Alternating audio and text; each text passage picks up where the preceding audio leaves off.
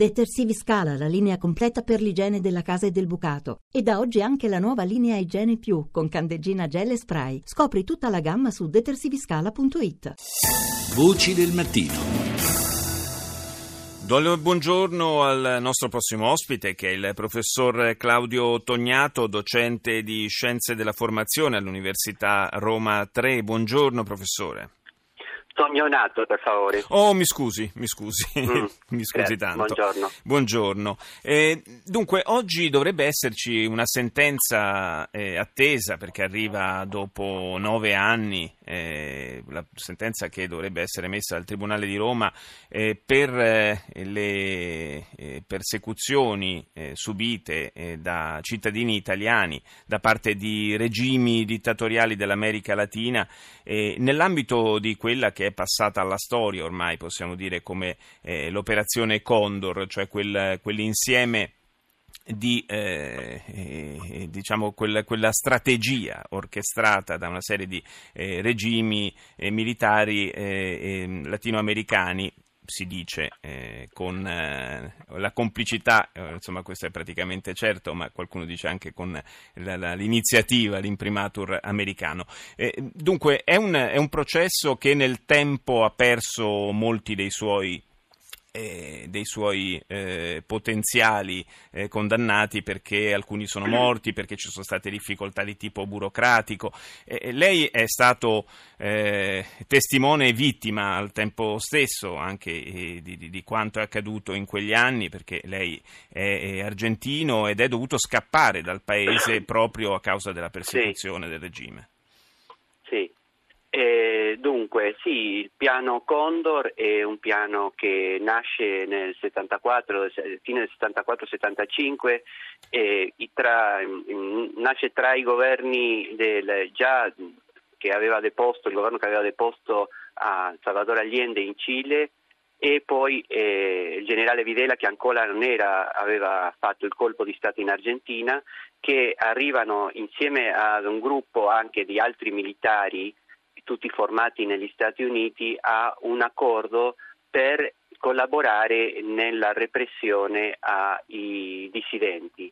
Questo, questo piano è un piano che è, è, molto interessante perché voi dovete pensare che in, nel, nel 1976 c'è stato un colpo di Stato in Argentina ed è stato l'ultimo colpo di Stato per tutto il Sud America perché tutti i paesi del Sud America erano governati da governi militari.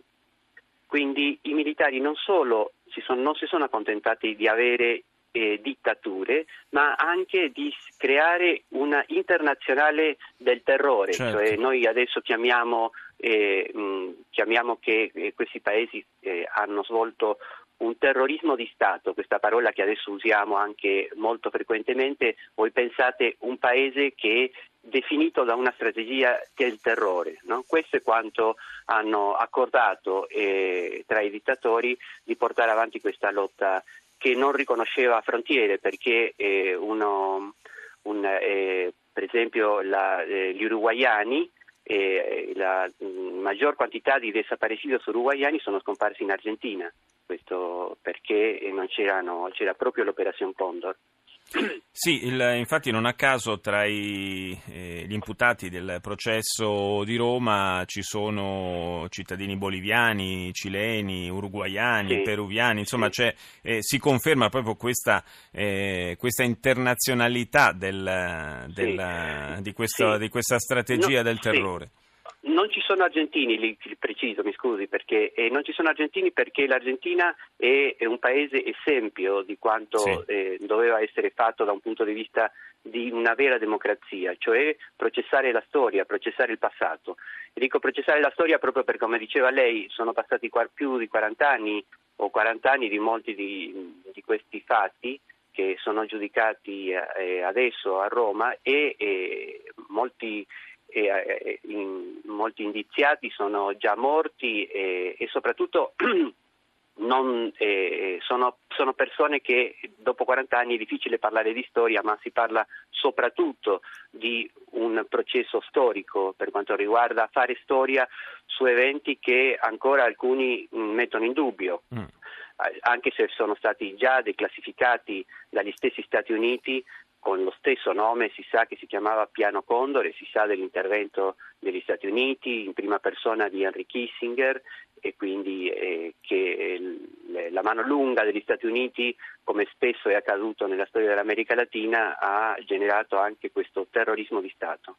Però, appunto, come lei diceva, in Argentina si sono fatti i conti, anche se eh, tra molte difficoltà, come era ovvio, certo. eh, si sono fatti i conti con questa fase storica. Non è avvenuto altrettanto in tutti i paesi dell'America Latina.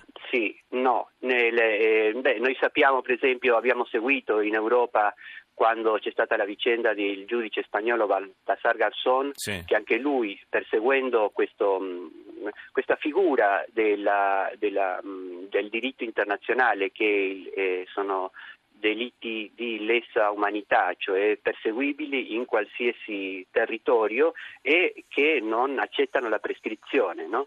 Quindi questi delitti eh, eh, sono sono considerati, eh, sono considerati, perseguibili in ogni, in ogni paese e eh, sia in Cile, eh, sia in Uruguay, sia in Bolivia, tanto per dire questi paesi dove ci sono in questo processo di Roma molte persone eh, che Imputate, sì. vengono. Sì, e, mh, non, si, non, si, sono aperti per diversi motivi o sono, si sono aperti con molta eh, eh, lentezza e non sono arrivati a, a sentenza eh, perché, perché eh, nei paesi eh, non c'è stata una volontà di riaprire una storia che eh, è molto dura, difficile e soprattutto perché in Europa dobbiamo pensare quanto e, mh, quanto debole sia uno Stato di diritto che non vuole eh, confrontarsi col suo passato. No? Eh, questo, questo, è un aspetto importante perché non si può fare a meno di, di, confrontarsi con quanto è avvenuto se si vuole davvero costruire un futuro solido. Staremo a vedere se oggi verrà emessa questa sentenza, sono 27 le condanne chieste. Io ringrazio il professore Claudio Tognonato per essere stato nostro ospite, linea al GR1, a più tardi.